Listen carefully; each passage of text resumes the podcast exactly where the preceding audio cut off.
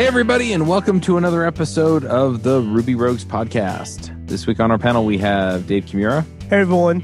Andrew Mason, Hello. Nate Hopkins. Hi there. I'm Charles Max Wood from devchat.tv. Just a reminder go check out maxcoders.io.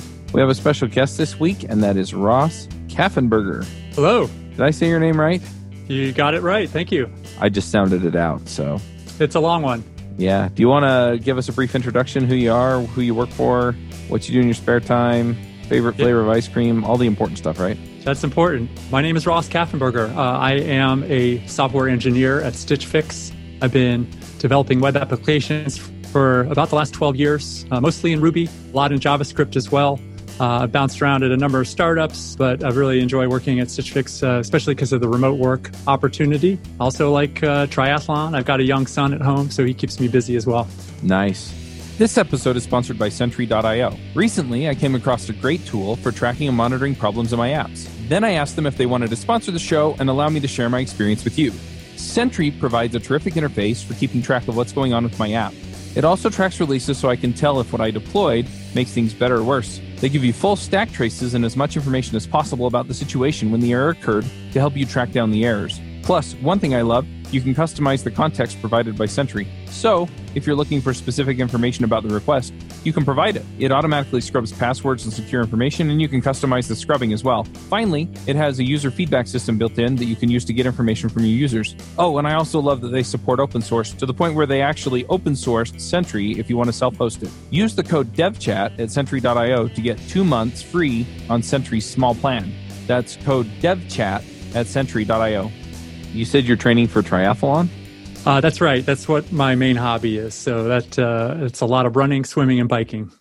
Now, are we talking Ironman or are we talking like uh, Olympic Yes. distance or whatever? Uh, yeah, well, Ironman's the one that I like to focus on, but I'll do everything in between to prepare for that. Yeah. Well, I'm going to claim that I'm doing a third of an Ironman. I'm running my first marathon on Saturday. So, Oh, congrats! All right. Well, good luck with your uh, your race. I'm sure the training has been challenging. Yeah, it has. And it got real cold the last week or so. And so, running outside is a lot less fun. I'll just say that. That's right. Well, it, with the marathon, it does help if it's a little cooler. But yeah, I've done a few hot races, and and those definitely uh, aren't fun. Yeah, I'll I'll let everybody know how it goes next week if I show up and I'm still alive. So, All right. Well, best of Uh, luck. Yeah. Anyway, we've got on our uh, docket this week, we're talking about uh, Webpack, specifically in Rails. And I think the way you put it is surviving Webpack. So is it really that deadly? well, I think uh, I'm trying to sort of represent what I understand to be uh, a challenging subject. Uh, I know that many folks, when they first encounter Webpack, may be confused or unsure or overwhelmed about how it works, how to get it to do what you would like it to do. And I think, especially coming from a Rails background, like myself, we're usually familiar with how Sprockets works and how uh, Sprockets is used to bundle assets for the browser. And given that Rails 6 has uh, adopting Webpack by default, I think the switch to Webpack is on uh, maybe on uh, uh, the mind of developers who are working in Rails applications now, or maybe building new ones in the future. So, given that switch, uh, I think there just there is sort of a uh, maybe some trepidation about the learning curve. Although uh, Rails does try to hide some of that complexity from the developers with their Webpacker gem. But uh, I have had my own experience uh, with a, a team in trying to upgrade our asset pipeline to to use Webpack, and uh, I encountered a few challenges along the way. So a lot of it, I sort of have felt that it's helpful to share uh, some of what I learned to potentially help other developers who may encounter similar situations. And I, I've put together a, a talk and a blog post that sort of captures some of the information that uh, I would have liked to have seen before I started down that journey. So I do enjoy using Webpack, but there have been times when I've gotten frustrated. So the survival instinct is is real. Yeah, I think it's also worth pointing out that Rails developers aren't the only ones that don't manage their own Webpack setup. You know, I've I've done podcasts on Angular, React, and Vue for years. They all tend to have some kind of setup mechanism that more or less sets up and manages Webpack for you anyway. So, yeah. Yeah, so well, it's interesting that uh, well, in the Rails community, we hear the term convention over configuration, and especially in the early versions of Webpack, I would say there is much more of a preference for flexibility, and there is a heavy emphasis on the configuration aspect uh, for just using Webpack out of the box. So, yes, these frameworks I think do a lot of work to provide that convention for us that Webpack doesn't give us by default. Is that starting to change with Webpack? I, it, it seemed like they were trying to introduce a, a, more sensible, sane set of defaults that you could just kind of run out of the box with. Is that true? There is a, to some extent, some sane defaults. Uh, so with the latest version of Webpack, at least that I've tried, Webpack 4, in previous versions, uh, I don't believe Webpack uh, would do much at all. You would have to tell it which files to read as source, where you wanted the output of a Webpack build to go. Out of the box, though, I don't believe Webpack provides you much in terms of what kind of transformations you want to have happen along the way. So there's still quite a bit of work that you need to do to get, say, a production ready build set up if you were to do just vanilla Webpack configuration. Yeah, and I've set up a vanilla Webpack configuration, not on a Rails app, and this was like Webpack 3, and that was painful. And having done that and having had some exposure to some of the features that you can use Webpack for, I will say that working with the Webpacker gem was much, much easier. I think that we're going to be in a transition period. So, right now, there are several hiccups with Webpacker that I think makes it, it, difficult for developers to use. One, it is a change in technology, so they're having to learn something new. They can't just throw everything in the app JavaScripts folder or the app assets JavaScripts folder anymore, because if you start a new Rails 6 application, that's gone. And then you have pre-compiling the assets. Luckily, Rails, I think, has done a great job at making it – as invasive as possible if you just follow a certain you know few little rules. But it is a change in tech which that means there's something new to learn. You have to deviate from what you've known and has have always done since like rails 2 or 3 and now do, do something different I agree that, that there is uh, definitely a lot to learn there. And uh, one area where I think the Webpacker project could definitely use some help is in the the guidance to make that transition. There are some mm-hmm. guides in the repo. As I understand it, there isn't an official Rails guide that we might get with something like Active Record or you know the routes interface for for Rails. So I think that could be an area of improvement there. But generally speaking, yes, there there is. Even though Webpacker does try to hide a lot of the complexity of getting set up, there's still a bit to learn to get started. And I think then we come across okay, so we're not starting off a new Rails 6 application. We have a Rails 4 or a Rails 5 application, and we want to get it up to date with the latest version of Rails, just so we're maintaining long term support. Well, how do we go from our Rails 5 application to Rails 6 with the new Webpacker? And I know that there are two major hiccups. One, your app assets JavaScripts folder. So, what do you do with all that stuff? Because it doesn't exist in Rails 6. And I think to address that issue, I would simply include it in my Rails 6 app. You know, once I upgrade uh, to Rails 6, I would keep that folder in there and then just slowly migrate those files over into Webpacker eventually. And then you also have the annoying thing with gems. And I think that this problem won't exist five years from now. But it was really nice with Sprockets to just be able to install a gem and then in the JavaScripts to just include that file or whatever they require for that gem to include the JavaScript assets. Mm-hmm. It's not until these gems get caught up and include a manifest or a package JSON that we can then pull from NPM. Are we going to have life a little bit easier? There are workarounds for it, but it's a workaround. For sure. And a big part of my experience in getting started with Webpack was doing a, a migration very much like you describe. In my experience, uh, yes, we did do sort of an iterative approach. Uh, I, one benefit of the way Webpacker is set up in Rails is that you can use Sprockets alongside Webpacker. So to make the transition, you could potentially move packages, libraries, uh, your own modules over one by one or at your convenience so that they're maybe initially bundled by sprockets as you get used to um, how Webpack works, moving those over, testing out those deployments to uh, understand if there are hiccups in the build process.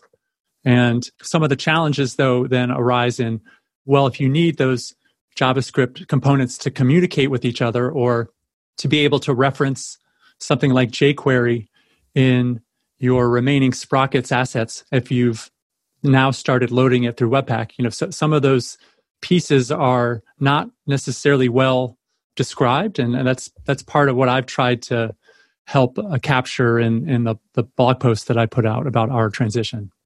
I'm assuming that was with your time uh, with Stitch Fix, right? Can you give us an idea of what the app structure was like? I mean, were you using React or Vue components? Was it all jQuery? Can you give us a, a sense of how large the JavaScript was and, and what you know what the typical architecture or the, the general architecture was of the project you ported over? Yeah, thanks. Yeah, so uh, this was at a previous company I worked at. It's called LearnZillion. So it's a just an education platform. It's very JavaScript heavy. When I started the project, we had a lot of JavaScript files in our app assets JavaScript directory. Um, we were using Knockout, which is an older JavaScript framework, and uh, we eventually transitioned over to Vue. But part of the process of switching to Webpack helped enable that. I would estimate we had somewhere in the neighborhood of 300 JavaScript source files. We had a fairly large number of libraries that we pulled in that might have come from external script or external uh, links or through like the Rails gem type of uh, in- includes. So we had things like jQuery, the Knockout library, a bunch of jQuery plugins, a few um, additional pieces like the CK editor, which is a really large customizable WYSIWYG editor. Many of these libraries are, were not uh, Webpack friendly at the time. And by that, I mean they weren't necessarily all module aware like uh, more newer packages are today.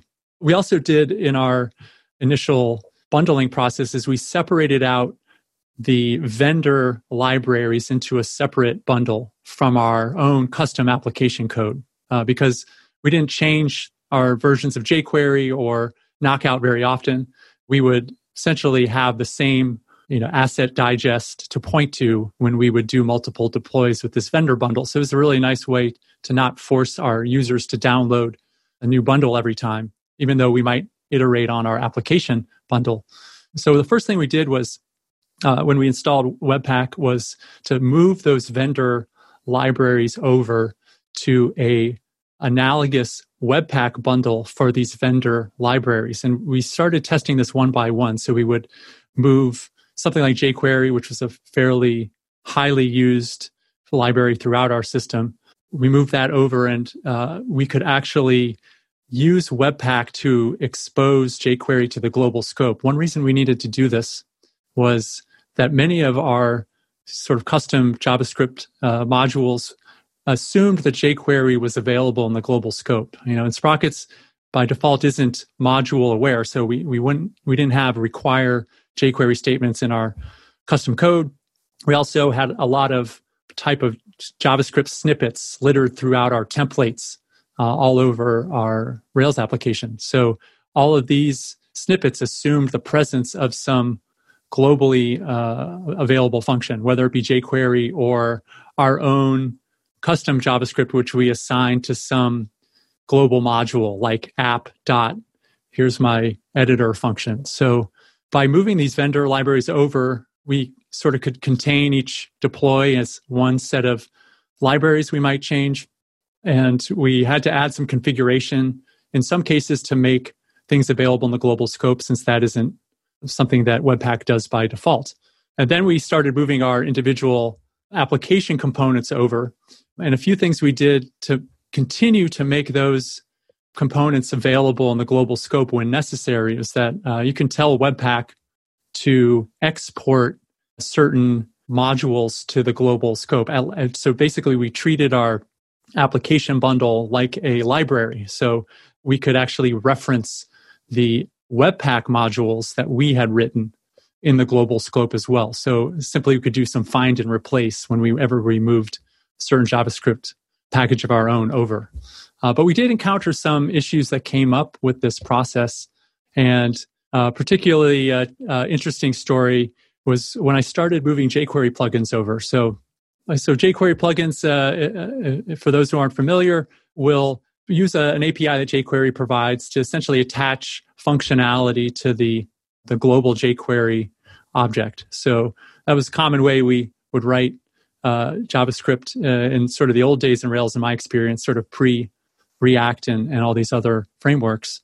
And so we still used a lot of these jQuery plugins within our knockout code, and even as we've moved to Vue.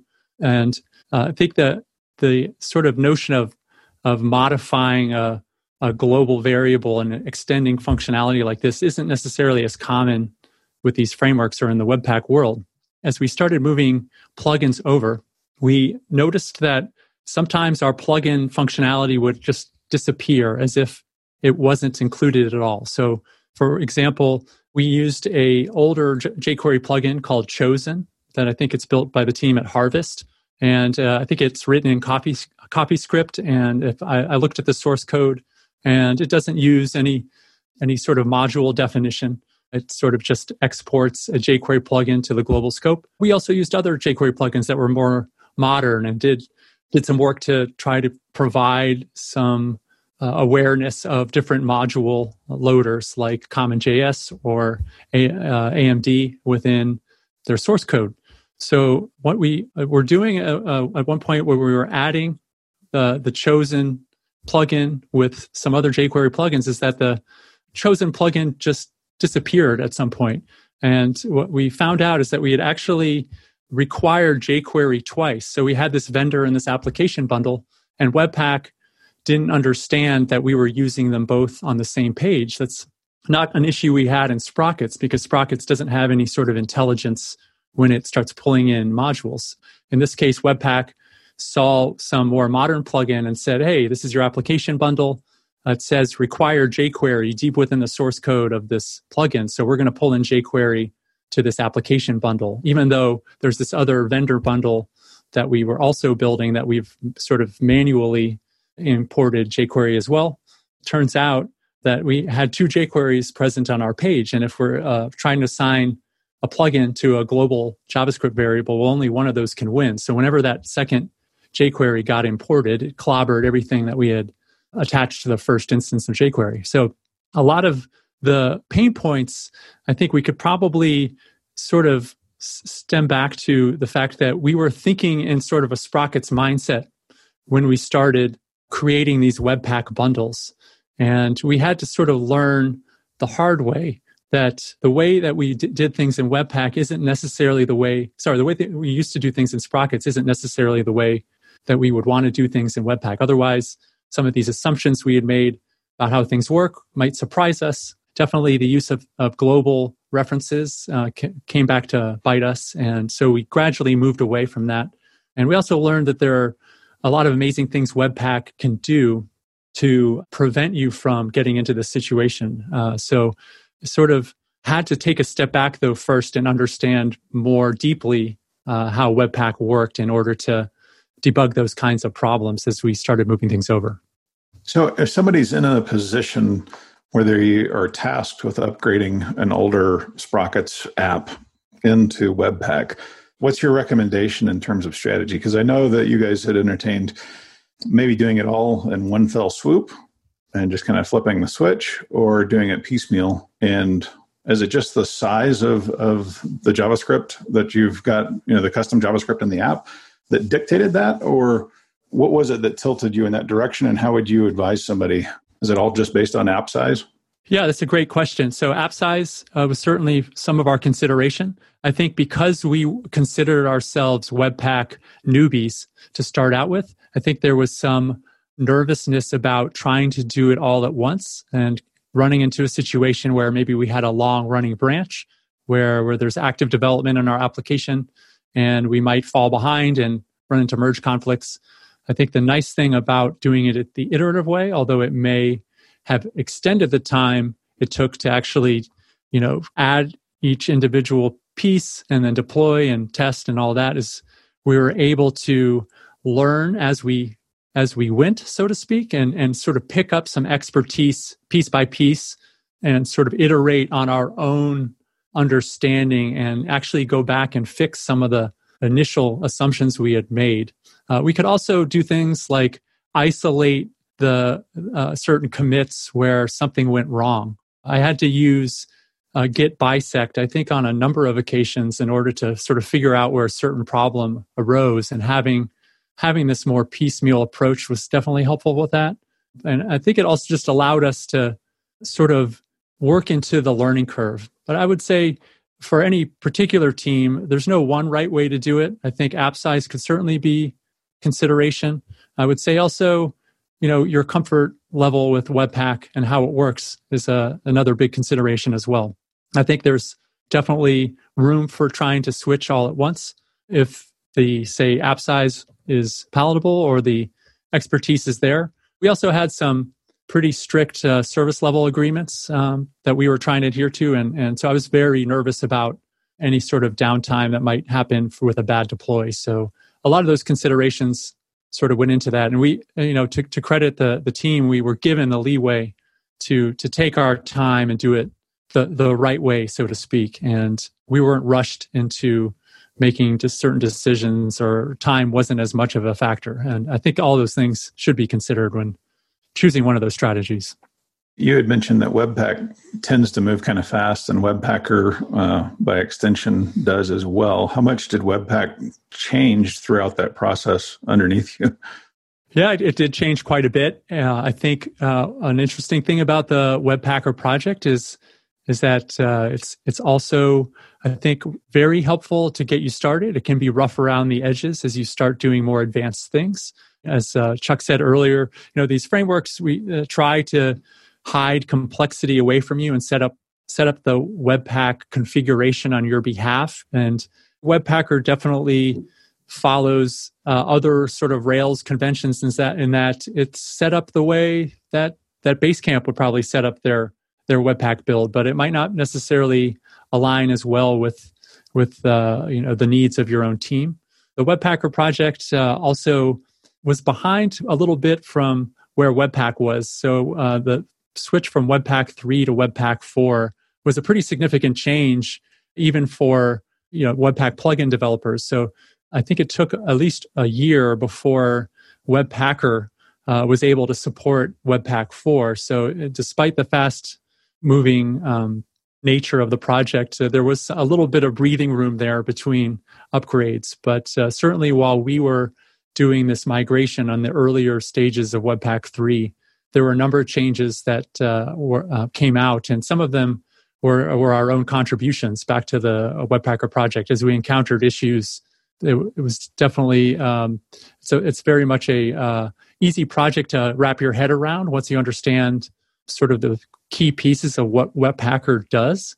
And once uh, we were able to sort of work through some of our own challenges, contributing back to the project was a very helpful way for for us to sort of get Webpacker to do what we needed it to do. But that's definitely something that uh, needs to be taken into consideration. You know, if you're considering whether to switch to Webpack at all, I think just generally you have to be aware that it's an investment. It's uh, like many libraries uh, in the JavaScript community. Uh, there's a lot of heavy development. Webpack is a really widely used project, and there's a number of optimizations, changes in ways of doing things, uh, changes in configuration styles, or even APIs that happen from uh, upgrade to upgrade. So all these things will be sort of felt by your team as you try to work through the sort of corollary Webpacker upgrades uh, as you go. For us, you know, during the time of the project, the upgrades weren't as necessarily significant and I think that team is still waiting to upgrade to the Webpack Webpacker 4, uh, which is uh, was recently released.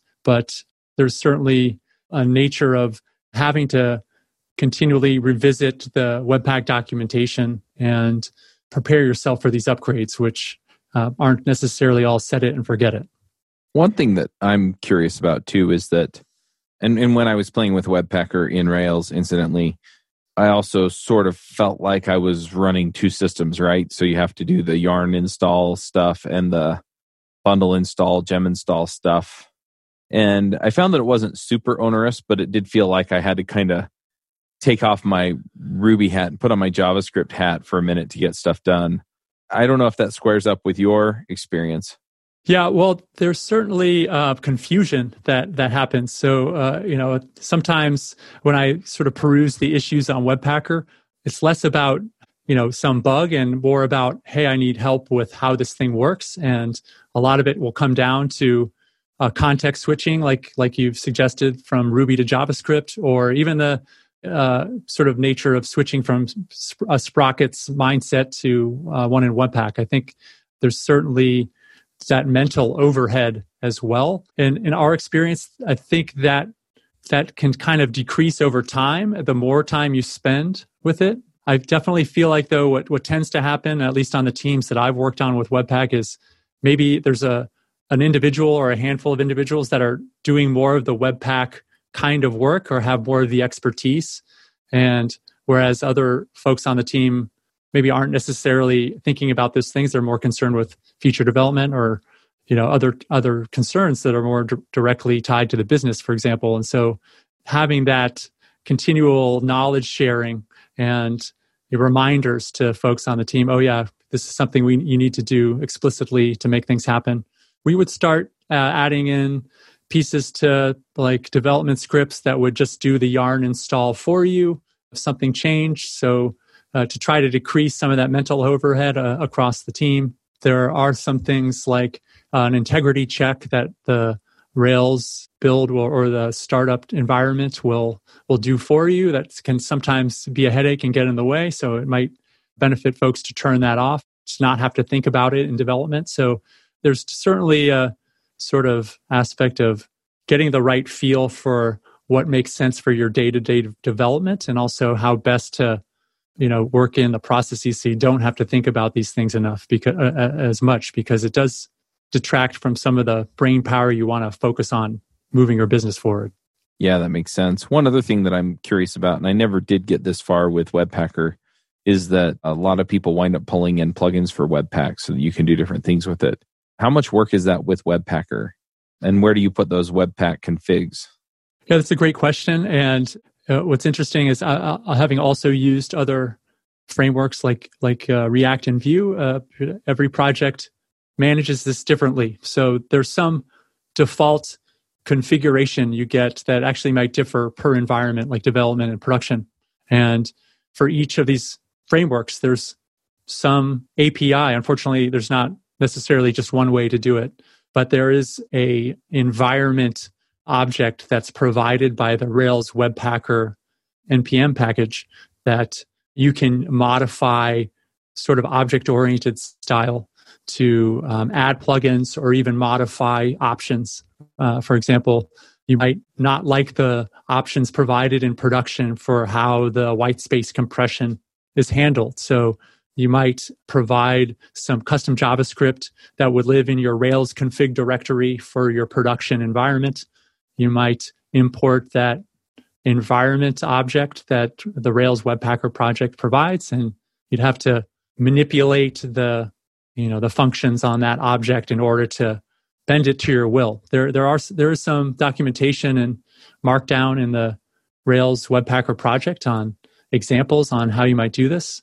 Some things that we did for our own purpose, we um, we added uh, in development a package called Webpack Bundle Analyzer, which I would highly recommend, or something of that nature, in order to inspect visually the contents of your Webpack build. So that's actually one way that we diagnosed our two jQueries problem. When we didn't know what was going on, we eventually discovered this uh, an analysis tool, and we would, uh, in our development project, we just simply environment plugins add this uh, bundle analyzer. And when we would start a development environment, it actually spins up a, yet another web server that that sort of gives you a visual D3 type of uh, map of all of the relative sizes of the packages in each of the bundles that you might be outputting. You can diagnose, you know, bundle size, bundle contents. If you're not sure why something isn't included, or you might be surprised where where something is included. It's a great way to visually sort of understand what's what's happening. Another plugin we used, um, we liked the um, old Sprockets way of doing things, where you could simultaneously output assets that did not contain the asset digest. So in production, you get uh, application and then some digest on the end of the the JavaScript name, and we also wanted sort of a duplicate output that would just be application.js for certain contexts. And uh, we provided a plugin uh, of our own making. This is just simply to take all the outputs and simply also write them to a, a name of our choosing that didn't contain the, the digest as well. So just generally, these plugins are really helpful to hook into any part of the, the Webpack build to augment what's happening either to the files or how the output is structured. There's a lot of plugins that the Webpacker projects provides out of the box, and there there may be, like I've described, some use cases where it makes sense to add in or modify the existing ones to to meet your needs. You know, that's one thing that bugs me about Webpack. So it's not even really Webpacker's fault, it's more Webpack's. But if you start a new Rails 6 application, there's only going to be about six, maybe seven yarn dependencies. So libraries that's getting brought in. So when you do a yarn install and then inspect the node modules folder, it is littered with over 700 items. So that could not only, you know, just angers me, but also worries me that what if someone pulls a left pad on one of these packages and they just you know rage quit it or yank it from the npm store then what's going to happen when i try to deploy this rails application or something? We could run into a hitch and it would take a while to figure out. So one thing that they really need to do is reduce the number of dependencies somehow. Either take on the responsibility of maintaining those packages and just slim it down a bit or something. You know i don't have the answer but it is something that I find really worrisome. And the other thing is, with the six or seven packages, libraries that we have by default, why the heck don't we have in the node modules folder a dependencies folder? And then just dump all those 700 items into that dependency folder. And then we just have our listed six or seven or whatever libraries we've added in just so if I wanted to go find one of them to look in the dist folder to see what assets are included in this library so I can in- import them in, it's going to be easy to find instead of having to scroll through 800 items now. Yeah, I think that's uh, those are both good points. I think with the yanked packages issue, uh, I, I would hope that the build would at least fail, so you wouldn't be deploying, say, bad uh, set of assets. But uh, in the case of, of, getting a better insight into what dependencies that you have, I think that would be really helpful. I mean, I, I suppose it's sort of a reflection of of the sort of the JavaScript community mentality, sort of in a nutshell, right there. That there's so many small, very modular pieces of code, and that lends itself to a higher number of, de- of separate dependencies and especially when a project like Webpacker uses other projects that have their own plugin system, like Babel, uh, comes with scores of plugins itself that uh, are sort of hard to understand at first what, what all these things are doing. I think, especially when you start diving in, it can be uh, overwhelming to wrap your head around it. I'd say the one thing I do like about the sort of standard node modules folder setup is that I can sort of peruse that source code right there in my own my own directory and debug sort of at the you know the source level uh, when there's something going on I don't fully understand, and that that was definitely helpful to have that sort of right there at my fingertips when I encountered some of these challenges as I was porting our uh, our JavaScript build to to Webpack. Yeah, I'd say that that that challenge, Dave, is is very systemic to. I mean, it's just in part of the the the ethos of of JavaScript and npm in general. I don't. We may see one group maybe come up and and take ownership and stewardship over a large swath of packages, but even that almost feels kind of counter counter to the ethos of the JavaScript ecosystem and community. Like I don't I don't imagine it's going to change. You know, one thing that I will praise Webpack for is being able to manage versions of JavaScript libraries. So back in the olden days, you found a JavaScript library that you liked, well, you downloaded the source code, the minified or the raw source, you added it into your vendor assets JavaScripts, and then you're now locked into that version. If you wanted to upgrade it, well, you just went back to that maintainer's website and downloaded the new version and then pu- pulled it in. Then a few years ago, railsassets.org came around and they basically created Ruby gems around the NPM packages that you could then just pull down that gem, you know, just add it into your gem file and then start using the JavaScript library right away.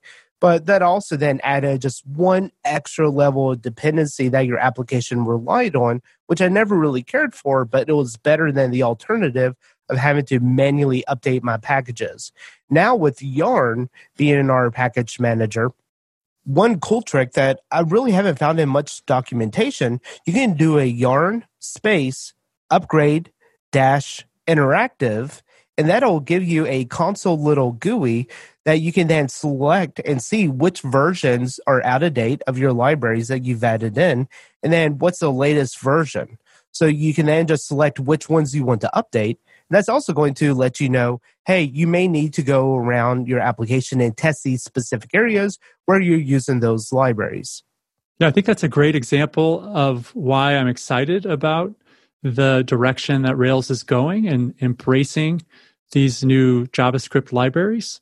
Just generally speaking, that the JavaScript community can do JavaScript better than the Ruby community can do JavaScript in the sense that, like, some of those extra challenges of doing things like Rails asset gems uh, is not necessarily the most user friendly way to manage those JavaScript dependencies. And there's a lot of cool stuff that uh, you can sort of unlock as uh, you make, you know, this sort of lower level uh, access um, part of the, the development uh, process. So I think uh, I'm, I'm, you know, personally really enjoying this process of learning more about the system, even though it can be frustrating at times. Hey, folks, I want to tell you about a great system that I just found that has made my life a ton easier. That's Cloud 66. A lot of folks think that deploying is a pain. I kind of grew up as an ops guy, and so I never really felt that way until I tried Cloud 66 and realized that the way that I was doing it with Capistrano, pushing stuff up to DigitalOcean, it really was kind of a pain. And when things didn't work, I had to go in and I had to bang my head against the wall to figure it out. Plus, all the setup stuff was just a big headache. And what I found with Cloud 66 is that it's really nice way just to get everything set up. I just told it I had a Rails app and off it went. It set it all up, it does the deployment, and now that I have other developers working with me on Podwrench, which is what I'm using it for here, all I have to do is give them access and then they can go push the button for me and it gets deployed. It's really nice, it's straightforward. It has all of my environment variables in it, so I didn't have to do any setup that way either. I just had to go in, put in my AWS credentials and a few other things that I was using for third party apps, and it set it up and ran it. So if you're looking for a great solution for deployments, use the promo code Ruby Rogues. That's all one word, capital R, capital R, Ruby Rogues for $66 off Cloud 66. This only works for new users, but man, it is awesome. So go check them out, cloud66.com. In fairness to Webpack and Webpacker, I mean, the asset pipeline back in the day was no picnic either. It, sometimes you'd get your pathing wrong, and it would it could cause just as much frustration. Although it's a vastly simpler tool than than what Webta- Webpack does today. I'm curious, what gotchas are there? What are the big gotchas to watch out for? Oh, well, there's certainly quite a few. I think there's one in particular that I see pop up time and time again for Rails developers adopting Webpack is where to actually put your source code. I think there are uh, often issues I see popping up uh, about folks saying that their their build times are are getting longer and longer uh, uh despite only having added a few files. And what happens is uh, just sort of a simple uh, misunderstanding of where the JavaScript code should go in your Webpack setup. So when you install Webpack for the first time, it will create a JavaScript folder under app and it will place a application.js file in another file called packs. So you have an application.js under app JavaScript packs. And the idea of that pack file, uh, that application.js file under packs, is that it's the entry point for all of the JavaScript that you're going to add to your Webpack build. What you end up doing though is if you add additional files to that packs folder, Webpacker will instruct Webpack to treat each of those files as a separate entry point in a dependency graph. So one thing I see is folks moving their entire set of JavaScript, which could be hundreds of files, directly into that packs file. And it, it works fine in development because, hey, I'm only loading that application.js file in my my uh, application layout, and that dependency graph is working fine.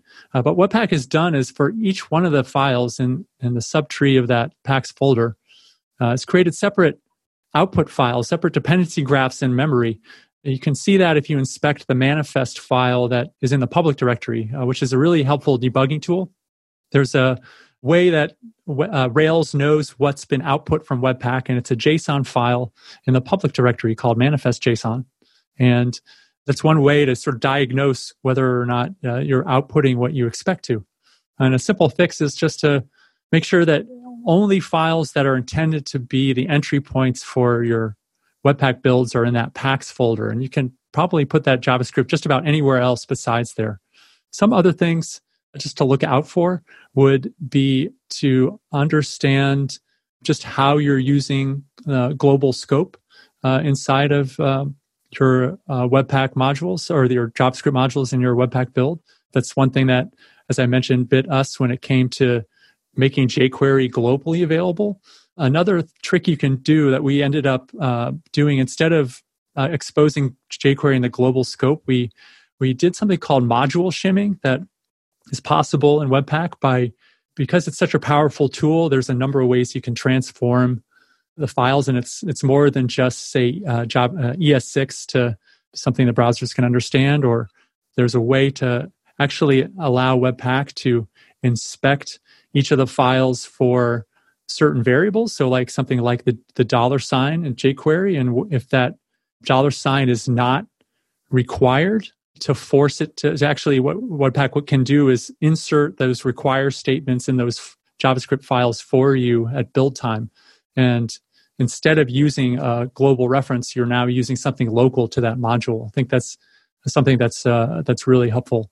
Some other gotchas certainly came with our approach to manually code splitting, so that vendor and application bundle that we created by separately creating a vendor bundle and, re- and requiring jQuery and Knockout and our, our custom code and our application bundle. What we were not doing is telling Webpack how to understand that those bundles were being used on the same page. I think what a typical Webpack build uh, assumes is that every entry point file, like application.js, is going to be used just in one context. It might be helpful to you, for you to think of it more along the lines of say context of your application like you might have an application bundle or an admin bundle or a visitor bundle these are different parts of the site what we had done is sort of split our bundles over what we thought would be a better caching strategy and it turns out that webpack doesn't want you to do things that way or you can get into trouble like we did with our two jquery problems so the uh, a better approach is to embrace this notion of understanding that Webpack can understands how to do code splitting for you uh, as long as you instruct it to do it the right way. Um, I wouldn't recommend going down a path of splitting out your vendor and application bundle until you learn more about the split chunks API in Webpack 4. Uh, another thing to, to uh, maybe more advanced topic for code splitting would be using dynamic imports. So this is a way to decrease the uh, initial size of your bundle by asynchronously loading things. So, for example, uh, let's say there's just one page on your site that uh, where you need to render PDFs. Well, the PDF.js library is a great tool to render PDFs uh, in HTML. Problem is, it's a really, really big library, and forcing your users to download that on every page would probably not be a great performance. Uh, uh would be probably a big performance concern for your users. So uh, instead, what you could do is use a dynamic import, which is essentially an import function that returns a promise that may only trigger in the context of, say, this particular page of the site. And the PDF JS bundle, Webpack will treat that as a separate piece of output, but it will also do the work to download and, and parse and evaluate that file for you depending on where this import you know uh, this dynamic import is located. Uh, it can be a really actually really easy way to decrease this, the the size of these bundles. And i think it's the, one of the real golden uh, additions of what webpack can do. And i would certainly encourage people to use that more as a style of splitting out your code rather than trying to go the route that we did of splitting out a vendor and application bundle although that's possible to do it does require some mental overhead to understand a bit more about how to uh, get those separate bundles to understand that they're on the same page. And it's a bit of a confusing topic that uh, certainly was a big gotcha for us when we started. Yeah, that makes sense. It's kind of nice that they're putting tools, more tools now, in, into Webpack to help not just visualize like what you're putting over the wire, but but optimize it as well. I think that was one of the the traps a lot of early adopters fell into is they were just just bundling up these giant, you know, library sets and sending them down to their clients. Yeah, and, and it's interesting because that's that's kind of the Rails way, right? You're encouraged just to put everything in an application bundle and and and forget about it. But I think uh, the the Webpack philosophy is that smaller is better, essentially. And I think there's much uh, less emphasis placed on something like long term caching, which is a big you know a big component of the sprockets uh, asset pipeline is that you don't actually get a decent solution for a long-term caching out of the box with with webpack. There you have to do some work to set up how to do the the hashing and webpacker will do some of that for you but then you can run into problems again splitting up manually uh, your bundles on across say lines like a vendor or uh, application javascript so there's some additional understanding of how Webpack works under the hood to, to get that all to work correctly. But the benefits, though, I think are much more placed on decreasing bundle size. And it can actually be a pretty easy thing to do with things like dynamic imports. And I think it does take more awareness when you're building out features to make decisions about where to draw those lines some frameworks will help you help do that for you. Like uh, if you use vue which is something i'm more familiar with there's a lot of guides that point you to dynamically including uh, your different pages of the site using the vue router. And uh, there's some built-in you know documentation on on vue on how to do that. Don't think we have as much of that on the rails side yet. And it'd certainly be something that some sort of this cross pollination of ideas from these other frameworks could certainly be of benefit as uh, for Rails Rails developers. I'm curious what your sense is for like if there's a a team out there or a developer that that has kind of been seeing all this webpack stuff happen on the periphery but hasn't dedicated any time yet to go experiment with it can you give us a sense of how much time you feel is necessary that they should expect to spend learning this stuff yeah, that's a great question. And again, it will really depend on the needs of your project. I would sort of encourage the iterative approach that I took since that's what I'm familiar with. I don't think it's, if you're starting with Webpacker on a Rails project, I don't think it's necessary to go learn everything about Webpack before you start. I think that's sort of, I think back to what DHH talks about a lot is that Rails tries to hide a lot of that complexity from you uh, to reduce the startup time to getting your application running. So something like Active Record hides a lot of that complexity of SQL. Uh, it's not something you need to know right away to to to get basic application built, uh, but you do reach those points where you, you start sort of hitting the edges of what the framework provides, and you have to dig a little deeper. Uh, and so, as we went through the process of migrating through Webpack, we we definitely hit those edges, and we, some of it was down to where Webpacker had set sort of set up some assumptions for us. Some of it was actually understanding what Webpack produces when it creates a build. It actually adds code to your output that might take some understanding uh, or might require some learning to sort of push the edges of what something like code splitting or long term caching concerns uh, might be needed. So for myself, it, it actually probably was a good two to three months before I felt like I was from Webpack newbie to at least pretty confident that I understood what was happening when uh, a Webpack build was produced. And, and this included hitting some of the roadblocks and having to go back and maybe step outside of the project I was working on and do some vanilla Webpack and do some debugging. I think it really helped to do things like load the Webpack config that Webpacker creates for you in a node console. There's actually a way to debug the Webpack build by stepping through in DevTools. There's uh, some hints on the Webpack site for how to do that. And speaking of the, the Webpack site, there's some really great guides that sort of walk you through some of the key concerns and how to set up a Webpack configuration and try out some of these, um, starting with simple ideas and, and, more advanced concepts. And uh, the guides have certainly come a long way from where uh, I guess the early versions of, say, Webpack 1 and 2.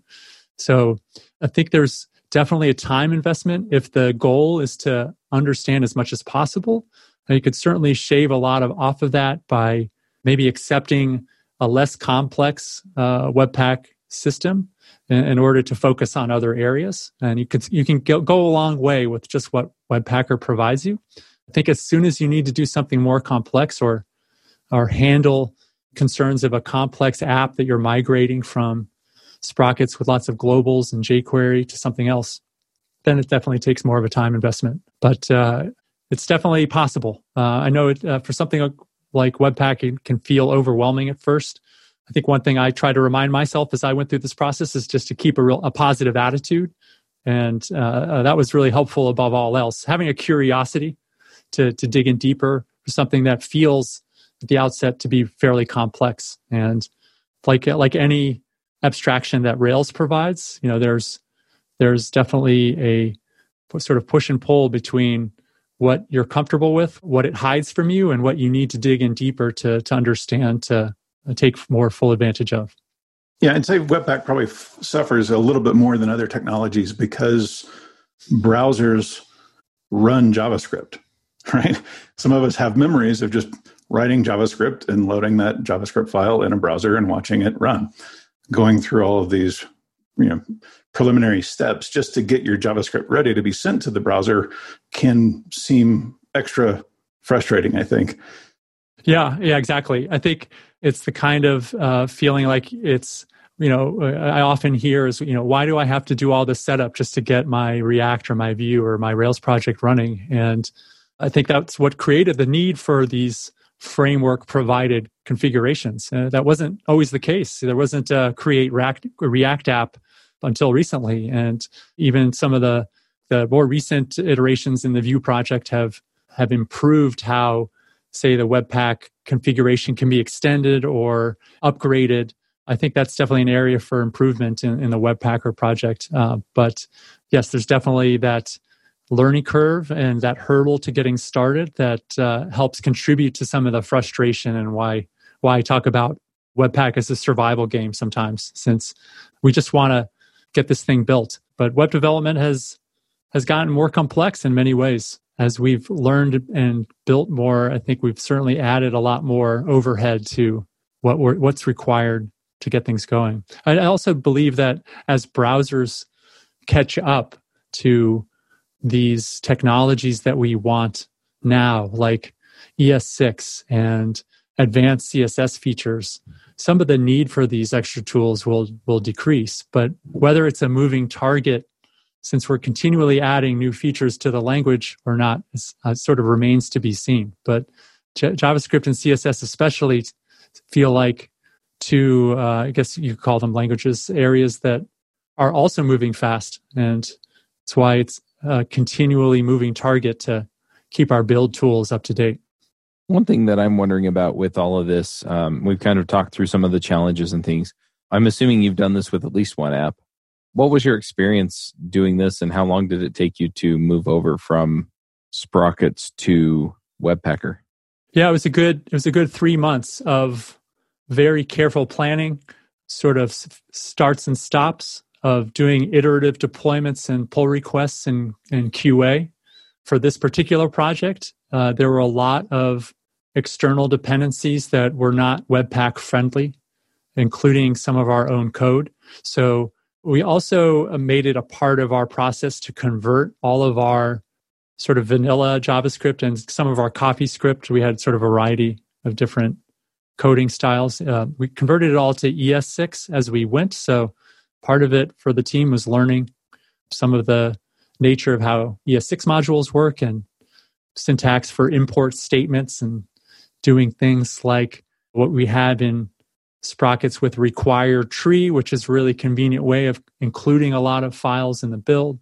That's that's not as straightforward to do in Webpack. It's possible. It just takes some more learning of APIs.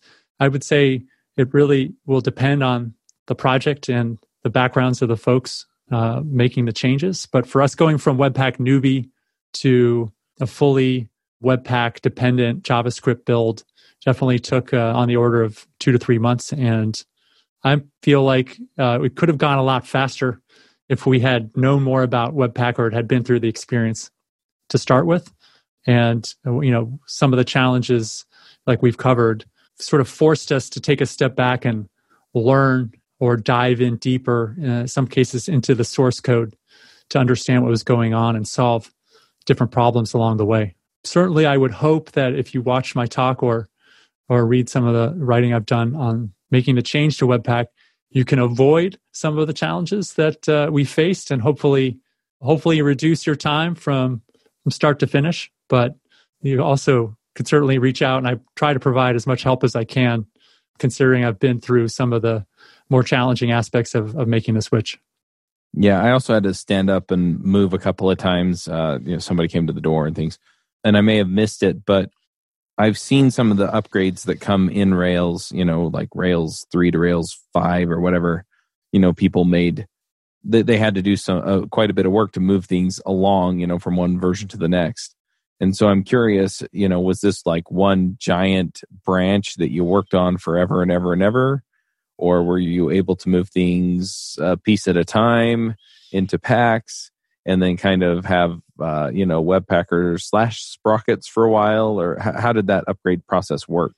Yeah so it definitely was an iterative process. We considered that uh, long running branch scenario get everything working at once and because uh, you know our team was continuing to build uh, features you know that was one concern. We didn't want to have too much divergence between the fact that we were moving and rewriting JavaScript code to ES6 and building it on a new pipeline.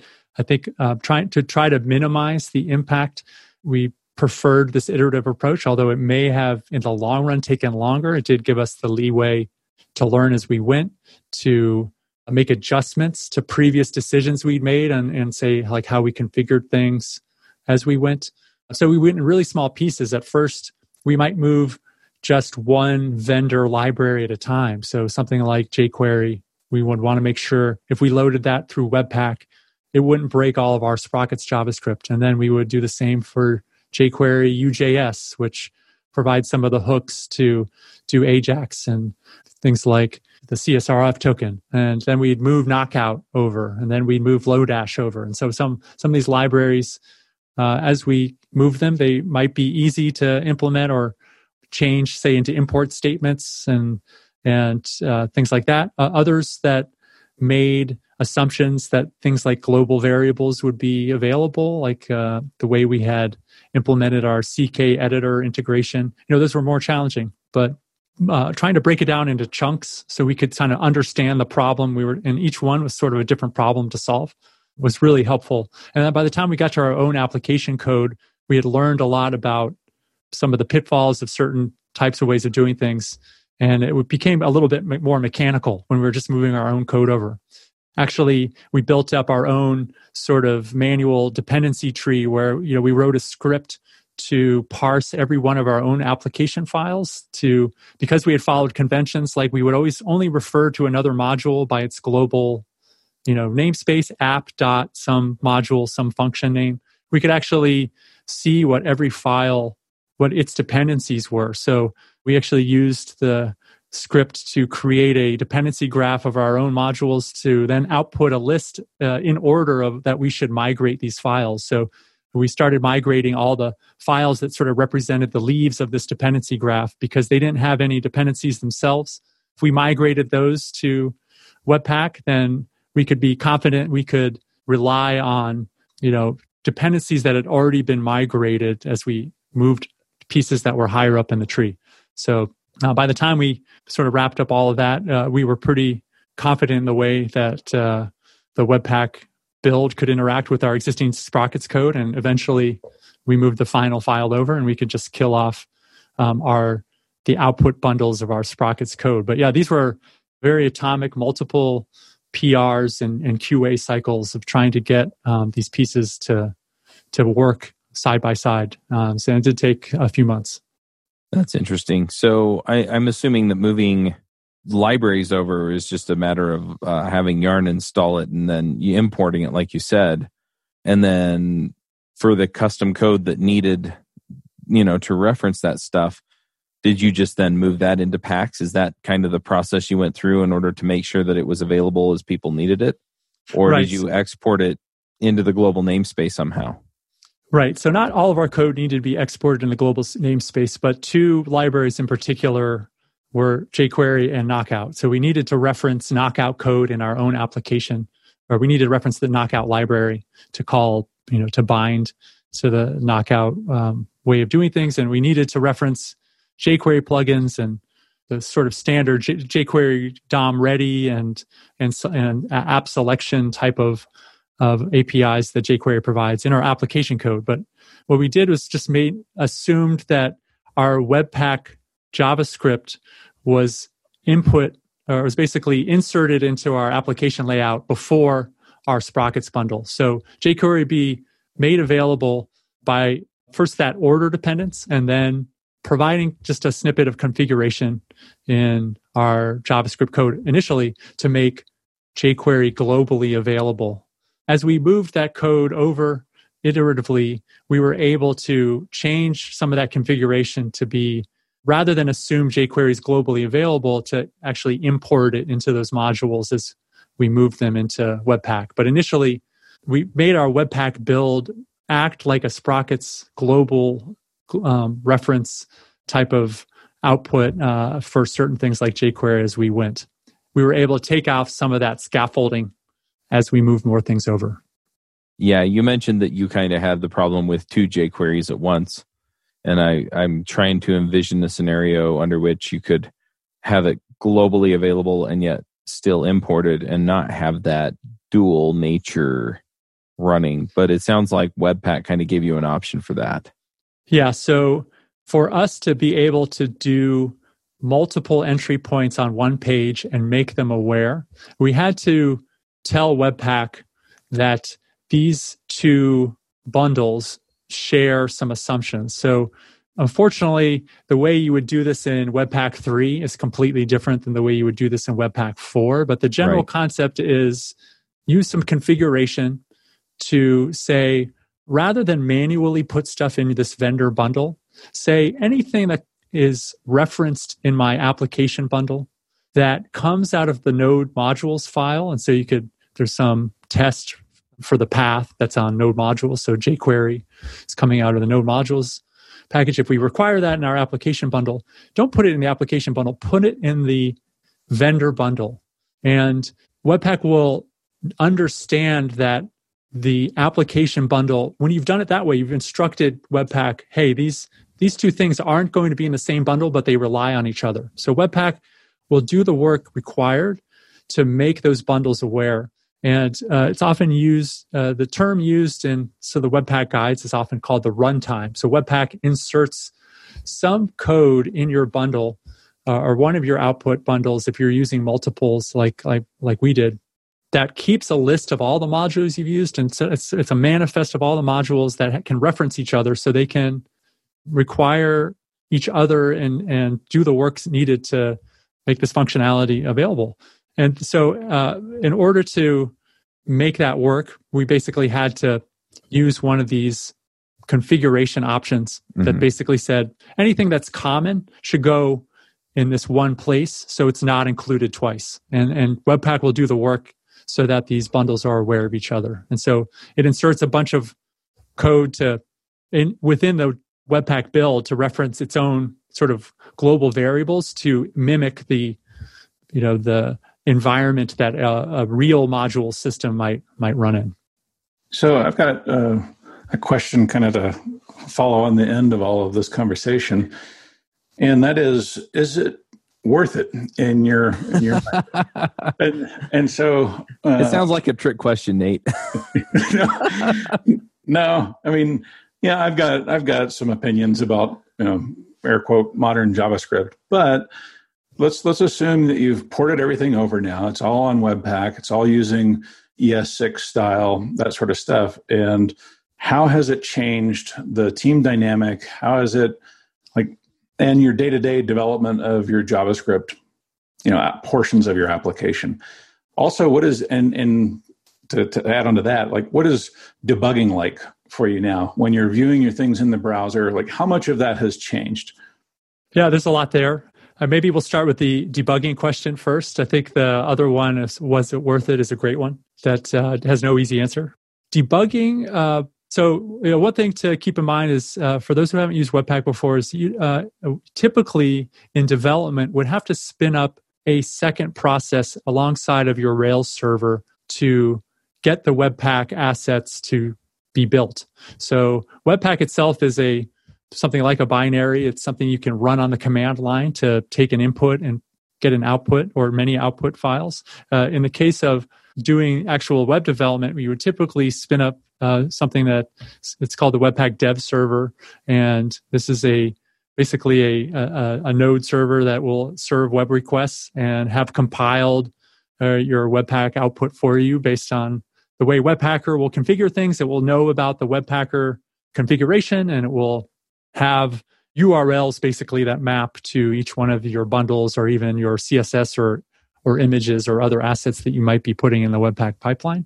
And a really nice set of features um, include things like source maps, which aren't necessarily easily supported, or at least in my experience, using Sprockets isn't something that always worked the way I wanted them to. But source maps will actually basically, their uh, browsers will be aware of how to map the bundled output to actual source file in your uh, sort of directory tree that uh, you're working in. So you could basically map to the line of code in your code editor rather than say the line of code in the bundle output itself. And the nature of allowing that process to work is is fairly cool. There's a lot of comments that you might see in the output that sort of will link these URLs to, to the right place. And when you click into your dev tools, and if you're using Chrome, you can actually inspect those source files right there in the browser. It's really and you can actually put debugger statements in there. Even though the bundled output looks different, you can, to some extent, play with the source code itself right there in the browser. So to me, that's a huge win. And one one uh, additional caveat there is that Webpack provides a, a whole bunch of different styles of source map sort of implementation because being able to provide this functionality is is does have some performance overhead. So there's a ways that uh, uh, the Webpack dev server can be configured to provide you different sort of degrees of specificity when it comes to how these source maps work. So uh, there's a bunch of options you can see on the Webpack guides that will sort of explain more about how these source maps work.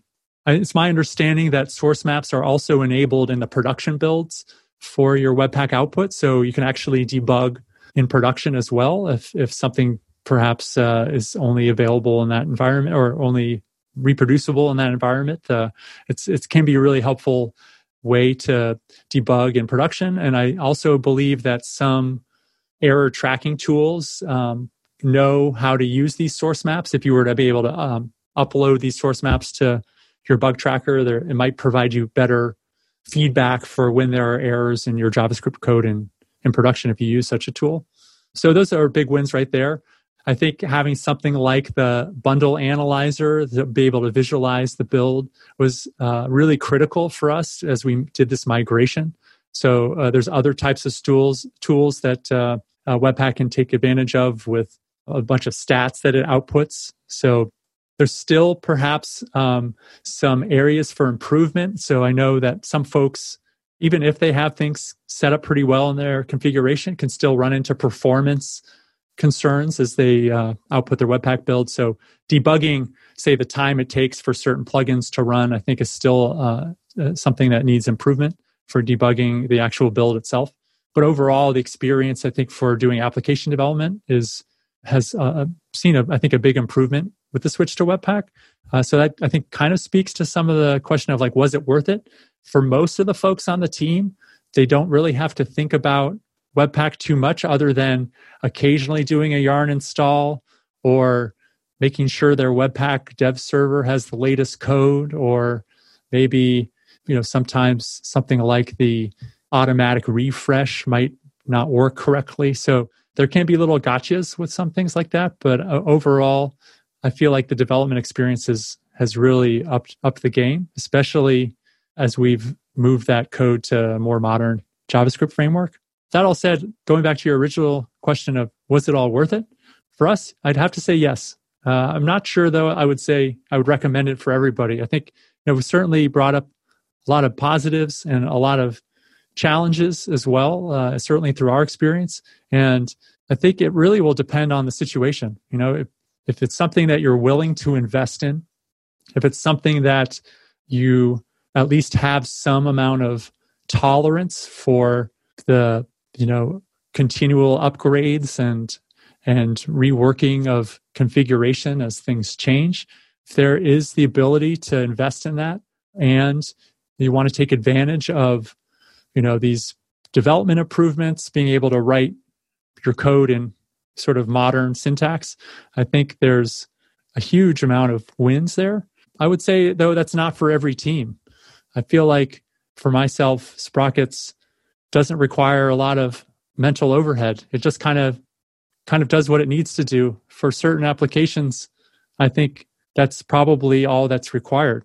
And, and maybe upgrading doesn't really make a lot of sense. As long as Sprockets is still supported. It could be of benefit.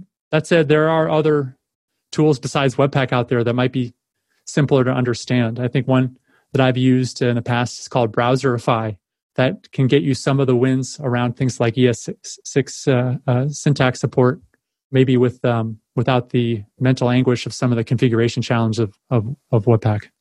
Yeah, thank you for that answer. Um, I yeah, my my take is I think it might be a little bit overly complex, but I I also don't see it going away. Right? It's it's something we're all going to have to come to terms with and and uh, you know invest the time necessary to to at least get passable uh, experience with it. Yeah, I would uh, have to agree with that. Maybe will depend on where the community kind of nets out over the next year or two, and there could be some uh, other changes down the road if if folks are slow to adopt. Yep, absolutely. Now we're we're kind of at the end of our time. It was one of those uh, topics that there was there was just simply more to talk about. So yeah, this is terrific. If if people have questions or want to reach out to you, Ross, what are the best ways to do that? So uh, I'm Ross Kaffenberger. My uh, Twitter handle is Rossta, R O S S T A. It's also my um, GitHub handle. Those are um, two ways you can sort of find me online. You can also find me on my blog at rossta.net. Uh, I've got my email on there if you want to send a message as well. Awesome. Back when we were starting up new shows, one of the shows that got started was Views on Vue. And one of the things that was really fun about that is that I got to know a bunch of really terrific people in the Vue community. And furthermore, one thing that happened that really hadn't happened on any of the other shows, we actually got a member of the core team to come on as a regular panelist on the show. We have Chris Fritz on there, the other thing is, is you may recognize some of the other voices. Ben Hong, who's on the official Vue News podcast, is also a panelist on the show. He's worked for Politico and now works for GitLab. We also have a bunch of other terrific panelists that come on and talk to you about what's going on in the Vue community. And because they're so closely tied to Vue and they talk to people about Vue all the time, they're very up to date and very knowledgeable about what's going on in the Vue community. So if you're looking for a way to learn Vue.js, or if you're looking for a way to stay current with Vue.js and kind of have the water cooler conversations you wish you could have about it in places where maybe they're not using it, then definitely check it out. You can find it at viewsonvue.com. All right, well, let's go ahead and do some picks. Dave, you want to start us off with picks?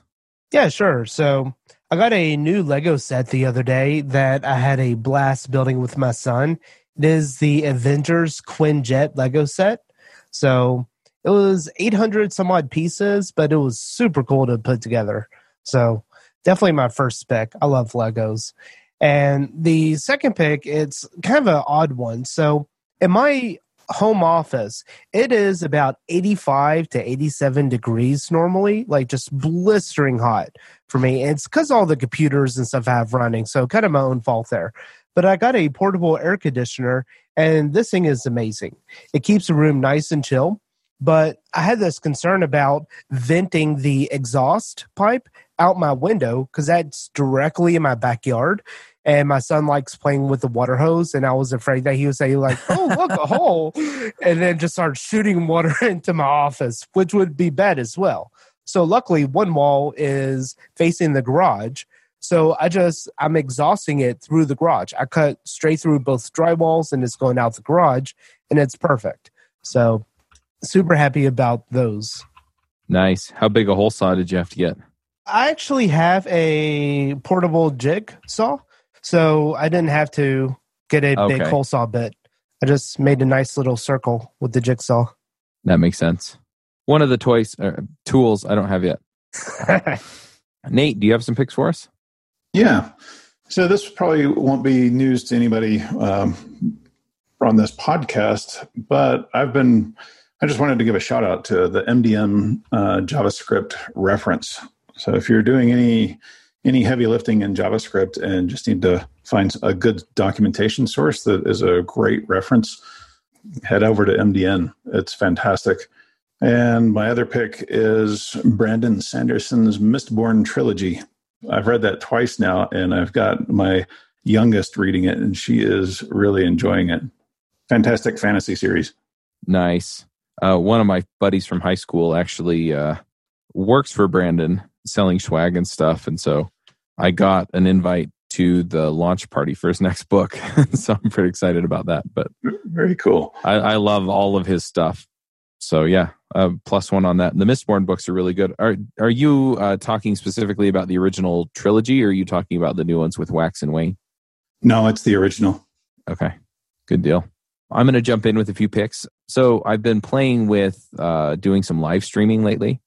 There are two aspects to this. One is that I've opened up doing sort of product demos for sponsors, mostly because I really like the sponsors that we get. If I don't like their product, I, I tell them that they can't sponsor.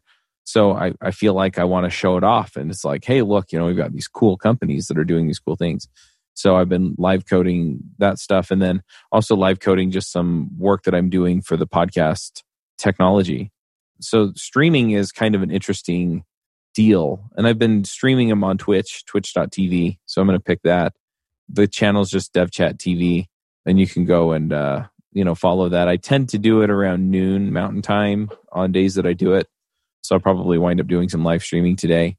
But I'm also then using a system called restream.io and that streams it out to Facebook. No, let's see. I have the list right here. YouTube, Twitch, Facebook, LinkedIn, and it, it streams it to the Facebook devchat.tv page and the and my personal feed. So if you're following me on Facebook or you're following devchat.tv on Facebook, you can see what I'm live streaming. And that's that's been way fun. I'm actually looking at pulling together, not looking at, I am pulling together another podcast network. This one's for shows that are not coding related.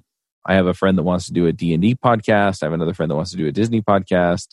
My kids were doing Harry Potter, Star Wars, Lego Ninjago, and songwriting podcasts. And so, yeah, just getting all that together so that we have a place to post it and run it and do all that stuff. It's been really, really fun. And so, uh, yeah, I've been live streaming building that website because I'm doing the same kind of thing that I did for devchat.tv. So, yeah, anyway, and it's it's demoing how I'm doing it with Netlify, which is basically free hosting for this stuff. So, I'm really, really happy with that and uh, loving this stuff. So, uh, I'm going to pick all of those, restream. Um, I'm going to pick Twitch, and I'm also going to shout out. I've been using OBS to do the streaming, and that's also open source free software. And so, yeah, you just get the the authentication tokens from Restream, and then you authenticate everything through Restream. And that way, when it goes out, it just goes out to all those places, which is way fun and way cool. So, yeah, can't say enough good things about it. Really enjoying it. And uh, yeah, so look for more content for me out there. And I think that's all I've got. Ross, do you have some picks for us? Yeah, so uh, my first pick is uh, a free online book. We talked a lot about uh, JavaScript modules today without really saying much about what they are or how they work. And one resource that was really helpful for me to understand uh, JavaScript modules more in depth came from this book. It's called Exploring ES6 by Dr. Axel Rauschmayer. It's uh, got a lot of background on all of ES6, but I found the information about modules especially helpful. On uh, sort of a more uh, personal side, I think uh, one thing is I've become a dad. I've got the uh, three year old at home. He's a, a, lot of fun. I've really been concerned about wanting to remember all these wonderful moments that we have together because uh, he's going to grow up fast. One, uh, and I'm I'm not a big journaler or a, you know a big video or photo taker, but one thing that sort of encouraged me to get in the habit is doing them in really small bits. And one resource I've used is called as an app called One Second Every Day which will allow me to stitch together. If I take a, a video every day uh, of my son, I can actually stitch together one second worth, and over a period of a year or more, it turns out to several minutes of of just bite-sized memories, and I can actually remember a bit about each of those little instances. And the more analog version of, of this is um, an idea made popular by the author Gretchen Rubin called uh, the One Sentence Journal. And uh, it's a book I have of uh, 365 or so pages, each with five lines for five five consecutive years, uh, each covering a certain day. So I'll go to the October 2nd day and write a little sentence about what happened, and I can look back at previous years quite easily, and um, just little nuggets to help me remember and have some gratitude for some of the things that that may have slipped from my mind, and, and hold on to some of those those great uh, memories that I'm making with my son. Awesome.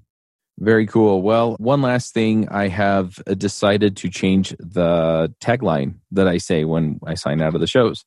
And the reason is is because I'm working on that maxcoders.io stuff and ultimately the the main idea is just maxing out your career and your life for ultimate happiness. And so uh, at the end of the shows, instead of uh, saying "I'll catch you next week," which it doesn't always apply anymore to the shows because we do JavaScript Jabber twice a week and things like that, I'm just going to say max out and I think it's clever. So anyway, because uh, my my middle name is Max, and so it's max out as in you know max out your life, max out your career, and it's also uh, I'm out, I'm leaving because my name's Max. Anyway, and I'll explain a little bit more about what the Max Coders thing is. My Ruby story episode 100 is coming up in a couple weeks. If you're not subscribed to that show, subscribe to that show because that's where I'm going to talk about it first. I'm also going to be reviving the DevRev I've kind of been overthinking what I want it to be, and I think I'm just gonna um, I'm gonna reboot it and do it the way that I want to do it.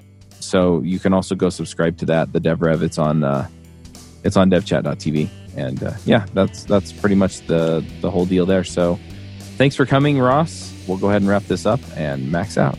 Thank you, max out. Talk to y'all later. Bandwidth for this segment is provided by CacheFly, the world's fastest CDN. Deliver your content fast with CacheFly. Visit C A C H E F L Y dot com to learn more.